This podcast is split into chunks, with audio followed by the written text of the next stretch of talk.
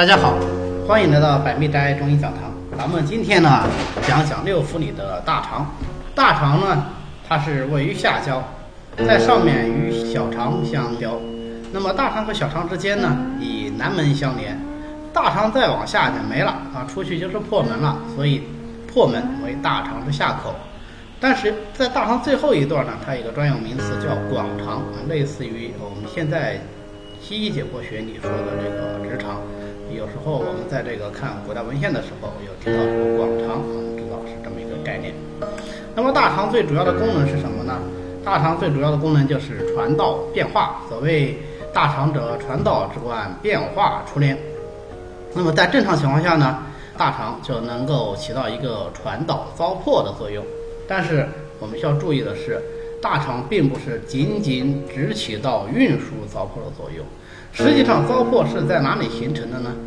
糟粕是在由胃到小肠，最后到大肠这整个一个传输的过程中逐渐形成的。啊，最终啊能够被称为糟粕，是要到大肠。所以大肠具有变水谷为糟粕的这个功能。那么在这个变化的过程中呢，进入大肠的当然也就不仅仅只是糟粕，它也有水液，也有精华，也有精微物质。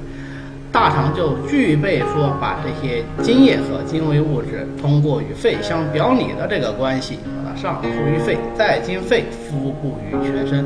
所以我们经常讲大肠经就是这个意思。那假如说呃是在异常的情况下，大肠功能不正常呢，啊，就可能会出现它因为传导功能的异常，或者传导太过，那就是大便的泄泻，或者是传导的不及，那么就大便的秘结难出。当然，我们前面讲小肠的时候，是不是也提到过说，啊，有的时候小肠失于分清别浊。那么本来应该是清者向前渗入膀胱，现在清者向后流入大肠，结果大肠水液太盛而为泄泻。呃，这个当然是小肠的病变，但是它呢，当然也与大肠有关系。其实除了水液蓄于大肠会有泄泻以外呢，呃，邪气入侵大肠，导致这个大肠肠道功能异常，也是可以起泄泻的。比方说风盛则泄，因为风盛则动啊。那么，如果说风邪入侵大肠，那么也可以以其动之太过啊，那么就传导太过了，会引起泄泻，或者热性主动，那么如果是热邪流于大肠，也会导致泄泻。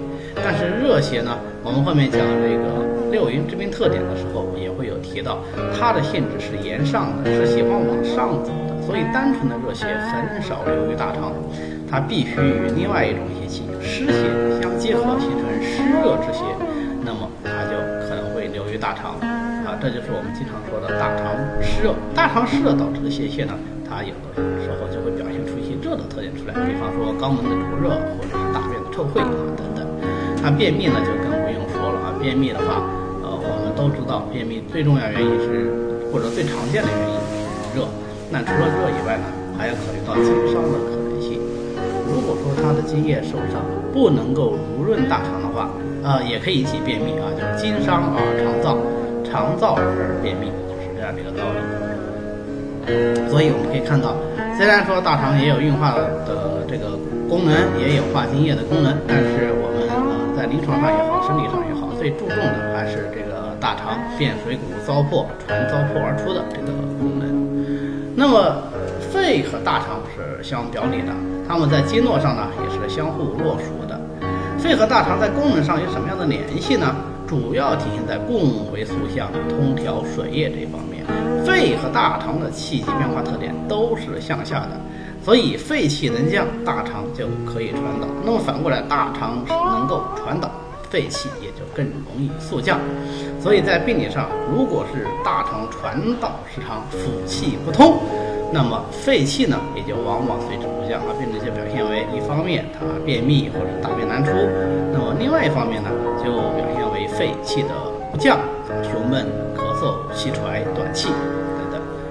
肺气如果不降啊，天因为各种邪气或者是本身的气血津液的变化，导致肺气不能够速降呢，也往往会影响到大肠，导致大肠的腑气难通啊。最典型的，比方说肺虚，肺气不能推动，那么腑气，也可以不利而为便秘，或者是肺精不降啊，肺不能够把津液下沉来到大肠来濡润大肠，也可以因此啊导致肠燥的这个便秘。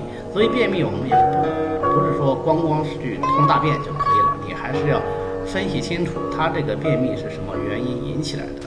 病位当然，嗯，主要是在大肠，但是既可能与大肠本身有关系，也可能与肺有关系，当然也可能跟其他的脏腑有关系。那假如肺气不足，不能够收摄的时候啊，我们知道气有这个摄纳的作用，那如果肺气不足，不能够摄纳呢，那么就会影响到大肠。大肠也就失于摄纳而表现为泄泻，甚至于大便失禁，这就是肺与大肠相表里的这个关系。好，大肠呢，咱们今天就讲到这里。如果大家对我们这门课感兴趣，也可以关注我在喜马拉雅上的专栏“孙杰开讲”，这样你就可以随时收听到我们的最新课程了。谢谢。